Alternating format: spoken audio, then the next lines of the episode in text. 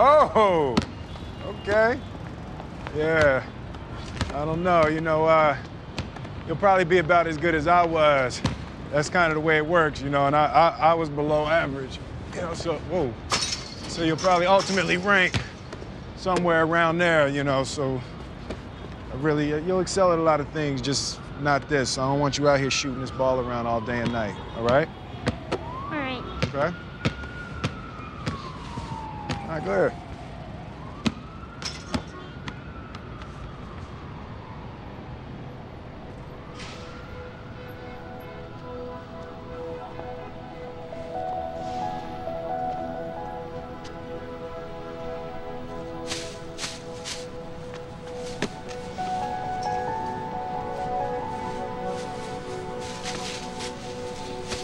Hey.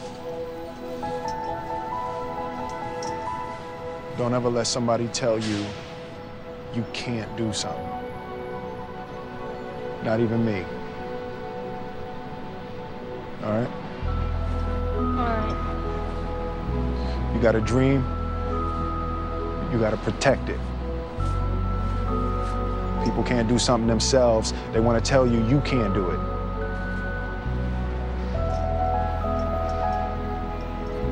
You want something, go get it. Period.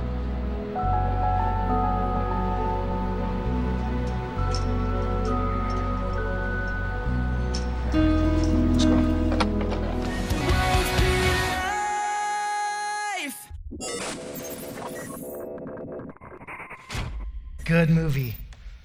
Um, it's from The Pursuit of Happyness, if you haven't seen that movie before. Really, really powerful story. My uh, daughter Ivy has just started crawling this week. And it's an exciting, yeah, it's fun. It's exciting. I, uh, the, for the, at first, kind of at the beginning of the week, she would kind of get on all fours and then she would kind of just, and just swing that arm. Okay, wasn't going anywhere, but somehow she thought this was connected to moving forward. And uh, it, by the end of the week, though, you know, Sarah and I are like, you can do it. Come on, sis. Let's go, big girl. Oh, you're a big girl. You can do this. And uh, she finally started to crawl. We grabbed Dex's monster truck, put it just a few feet away from her, and that's all it took. And she, and then, and she made it all the way, grabbed that monster truck like it was her trophy. We were thrilled. We cheered her on.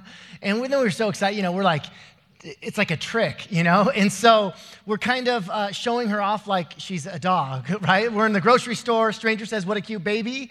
Oh, uh, you know, she crawls. She crawls.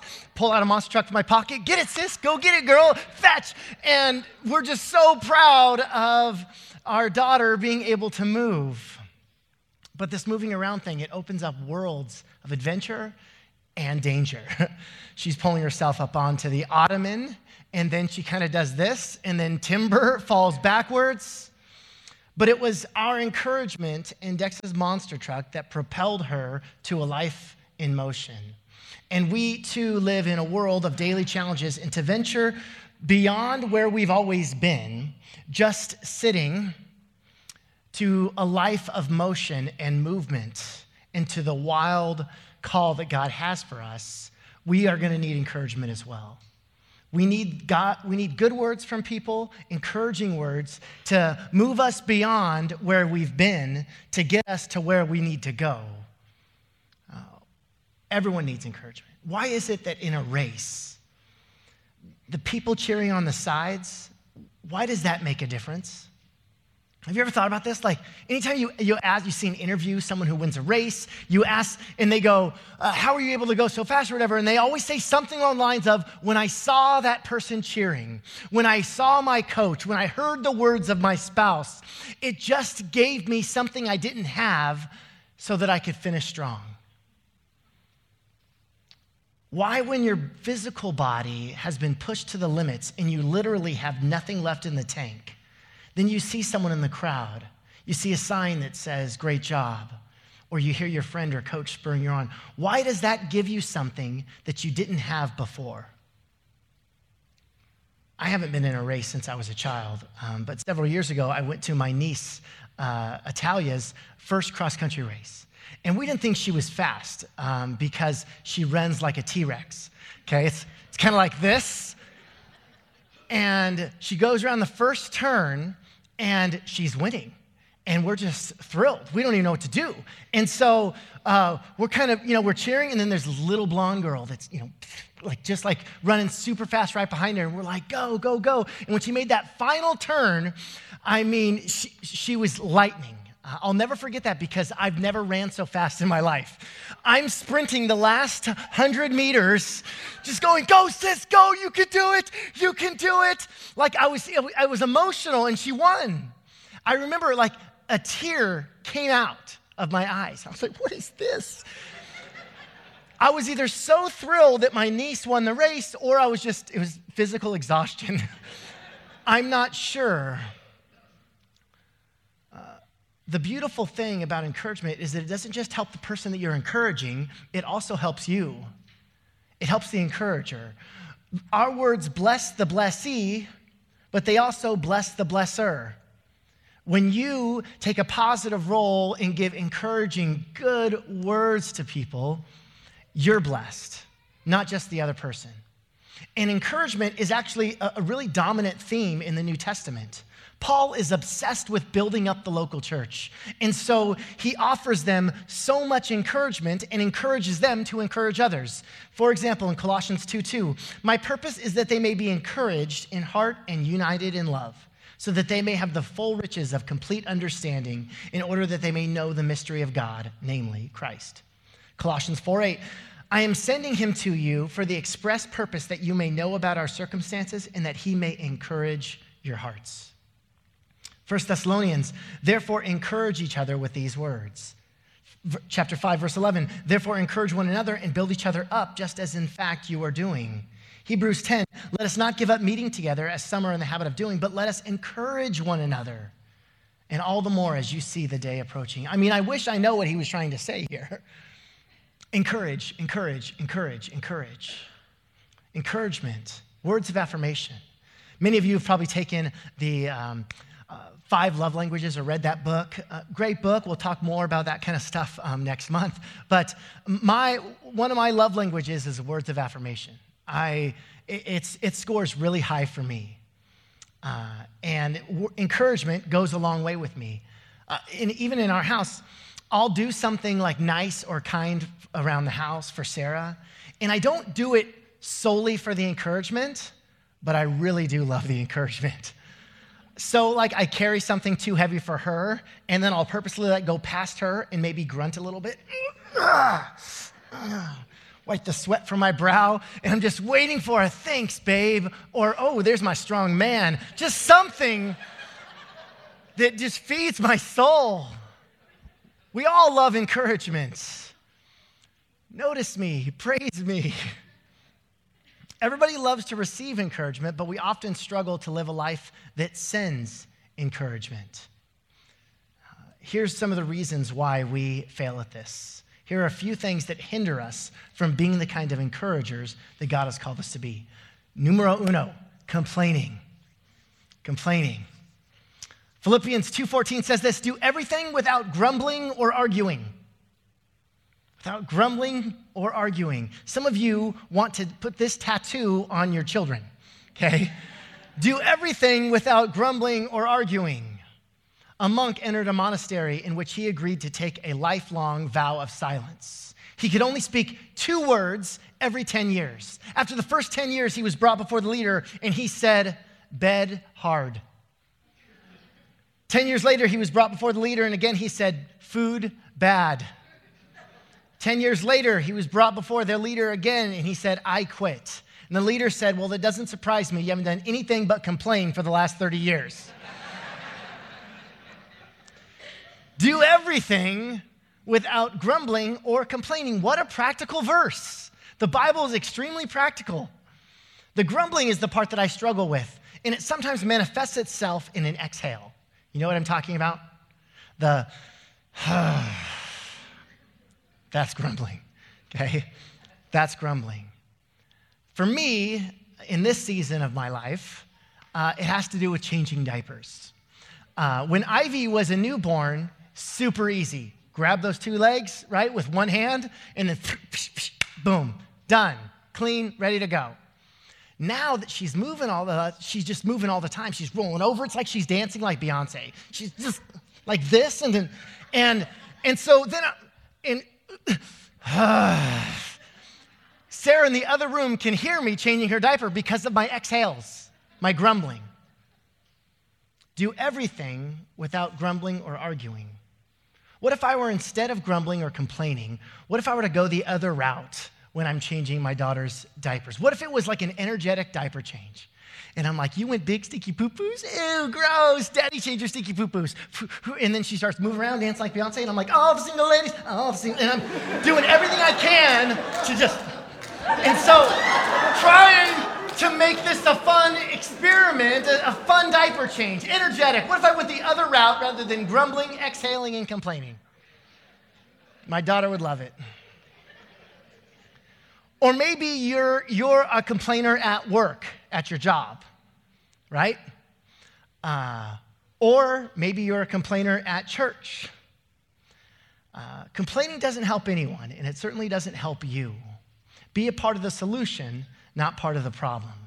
Uh, the next thing that hinders us jokes and sarcasm. I heard some grumbling as soon as I said that. That's the Holy Spirit, guys. That's not me. Now, this is me. I'm going to be transparent with you this morning. When in doubt, I go for the joke. And I constantly have to be on guard about this with my words. Our children's pastor, Brittany, is an incredible, amazing person.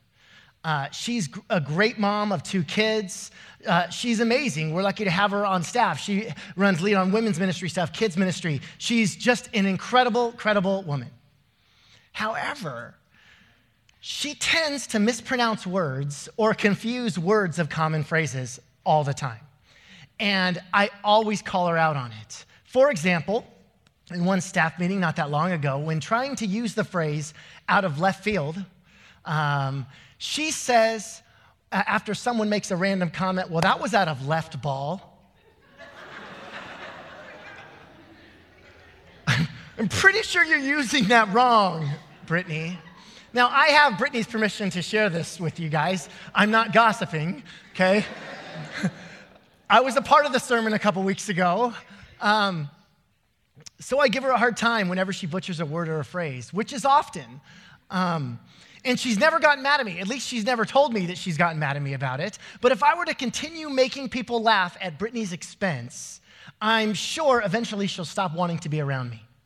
I might be funny, but I'm not being encouraging. I'm not being uplifting. And we do this in other ways, and, and, most often our intentions aren't bad, but we have to stop and think about how it might make the other person feel because our constant teasing can become arrows to someone's heart if we don't focus if we don't realize it. Check out this proverb, chapter 26, 18 and 19. Like a maniac shooting arrows, shooting flaming arrows of death is one who deceives their neighbor and says, I was only joking. The proverb says that if you do that, you're like a madman shooting deadly arrows. Picture that. You're at dinner with a bunch of friends, and someone is really, really enjoying their dish that they received. And a crazy person, arrow drawn back, launches an arrow and says, oink, oink, the whole table laughs. The oink, oink arrow flies through the air across the table and pierces the person. The madman then walks over to the person, pulls out the arrow while blood is pouring out, and says, I was just joking. I was just teasing. But the arrow's done its job, stealing the victim's breath. By the time the madman covers it up with, I'm only joking, the damage has already been done. I've been the madman before. And I'm confident you have as well.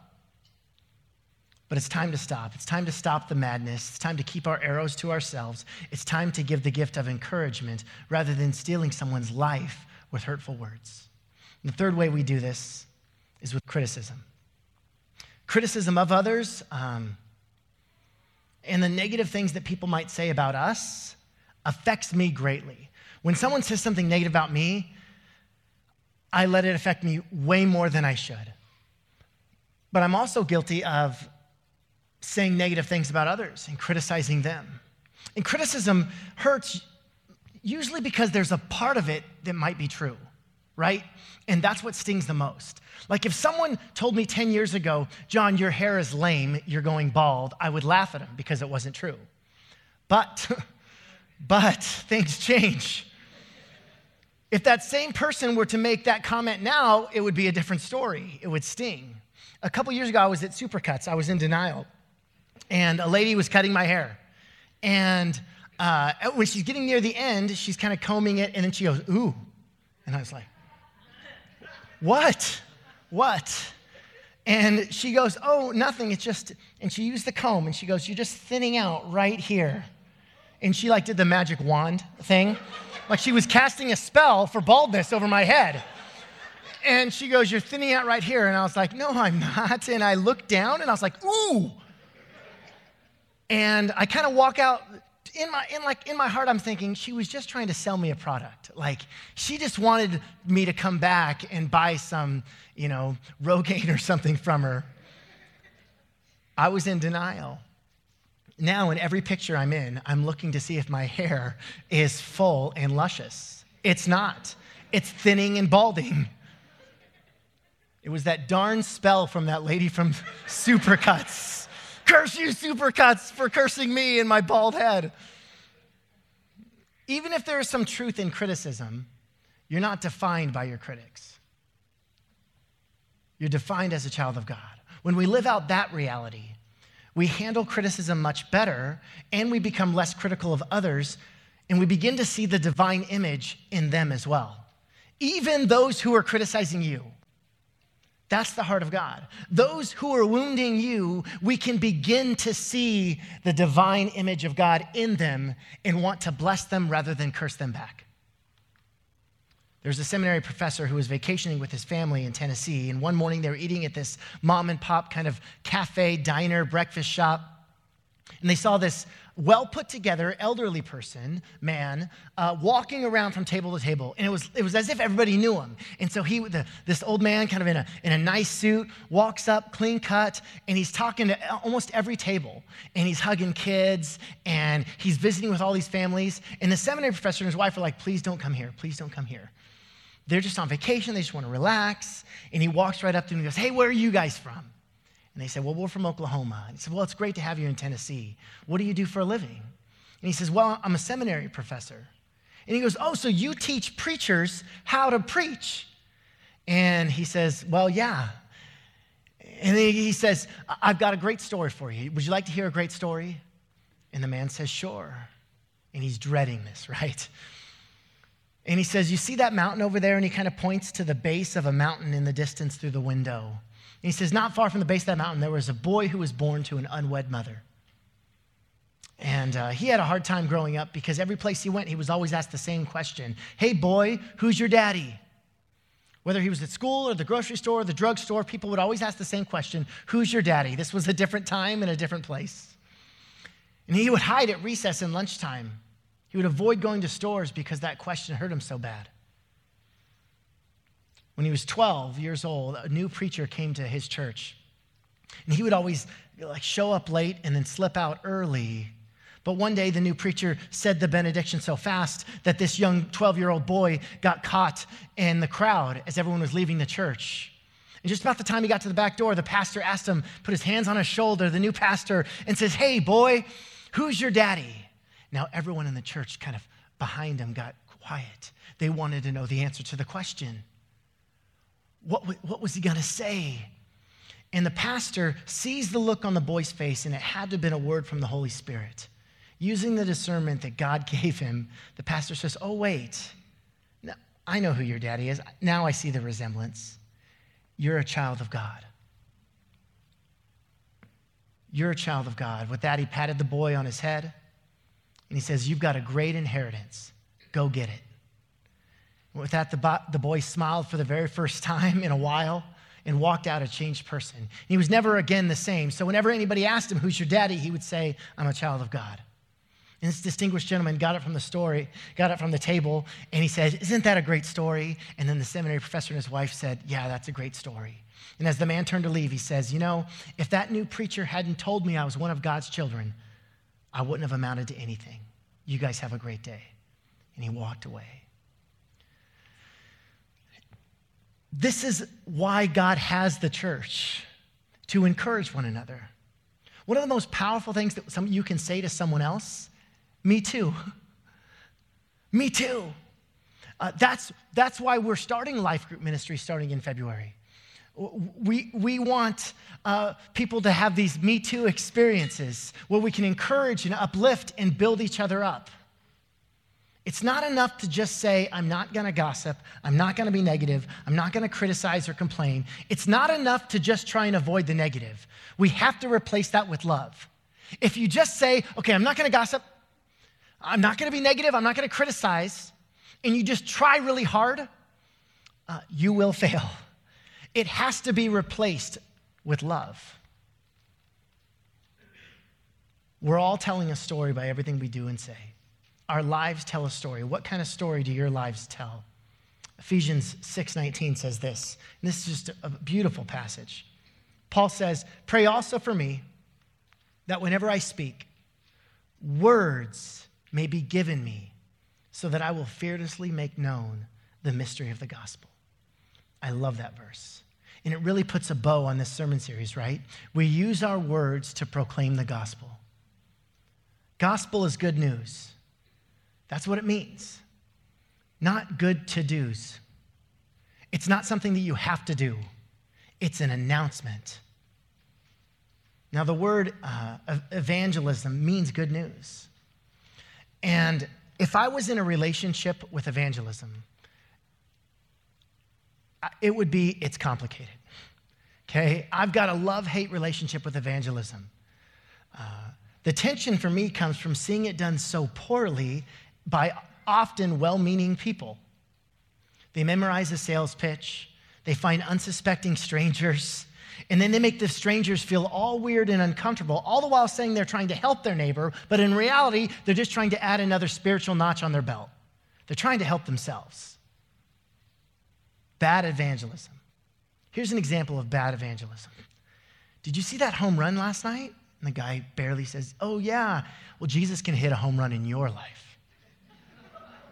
Bad. It's bad. Oh, let me illustrate this for you.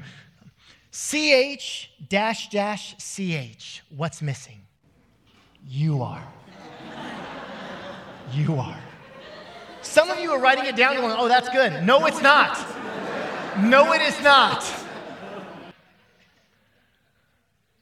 Like anyone who regularly meets people, what's the first question you ask them when you're getting to know them? What, what is it?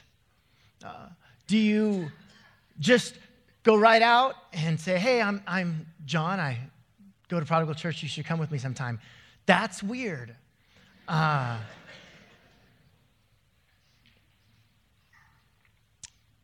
two weeks ago, I had to go to the ATM. My bank is Golden One Credit Union. So I pull up to Golden One Credit Union and I'm jamming to music. I've got my phone on and I'm listening to music on my phone. It's on shuffle. And I'm just jamming hard, loving it. So I got the windows down and then I leave it in the car and I keep the car running because I just got to run to the ATM real quick. And right at the ATM, I run into one of my old friends who plays rugby. And so I'm like, hey, what's up, dude? Oh, awesome, man. Uh, great to see you all right, dude, yeah, we'll catch up later. Talk to you. And so he starts walking by, and then I'm at the ATM, and as he walks past my car, he goes, nice song, man, and kind of does like a weird smile, and I go, thanks. And I was jamming to like some rock song or something, and I was like, it is a good song. And, uh, but uh, as I get back to my car, I realize something. The song had switched to the next song, and it was Baby by Justin Bieber. And so I'm like, thanks, man. And I'm saying, thanks, man, to Baby by Justin Bieber. I was so embarrassed. I was like, no. First of all, how did it get on my phone? I have no idea. I didn't know they just start putting songs randomly on your phone. I am telling a story by the music I listen to. I'm telling a story by the way I raise my kids. I'm telling a story by keeping my wife as the number one person in my life. And I am telling a story with my words, and so are you. That's the best evangelism. What story are you telling with your life? That's the best evangelism. Not a sales pitch, not four spiritual laws, not introductory questions. Living your life pledged your love and fidelity to Jesus and telling that story with your life is the best evangelism. I'll close with this as the band comes up. When you openly admit you are a Christian, you're saying to the world, you are imperfect and flawed, not the one saving, but the one being saved. God didn't ask us to save anybody, that's His job. We can be a part of that. God wants to utilize us. And the best way we can be a part of that is by living a life sold out to Him in every way. God, I pray in Jesus' name that you wouldn't just be Lord over um, our sin lives, our private lives, Lord over our thoughts, but would you be Lord over our words? May the love of Jesus be in everything we say, whether that's sharing the gospel, whether that's inviting someone to church, whether that's just giving a word of encouragement to someone who may need it. God, let us replace criticism with love. Let us replace negativity with love. Let us replace jokes and sarcasm with love. Let us replace complaining with love. God, we thank you that if anyone is in Christ, he or she is a new creation, that the old is gone, the new has come. Thank you, God, that you are a good, good Father and that you call us children, that we're loved by you. That's who we are. Thank you, God, for your reckless love, that there's no mountain you won't climb, there's no sea you wouldn't cross to get to us personally, who we are faults and all, you'd go the, the full distance for us. There's nothing that you wouldn't do or nothing you haven't done to win us back. Thank you for your death on the cross and your resurrection, for overcoming sin and death because we can't. We love you and praise you in Jesus' name. Amen. Would you stand as we close with this song, declaring the reckless love of God? First love broke my heart for the first time, and I was like.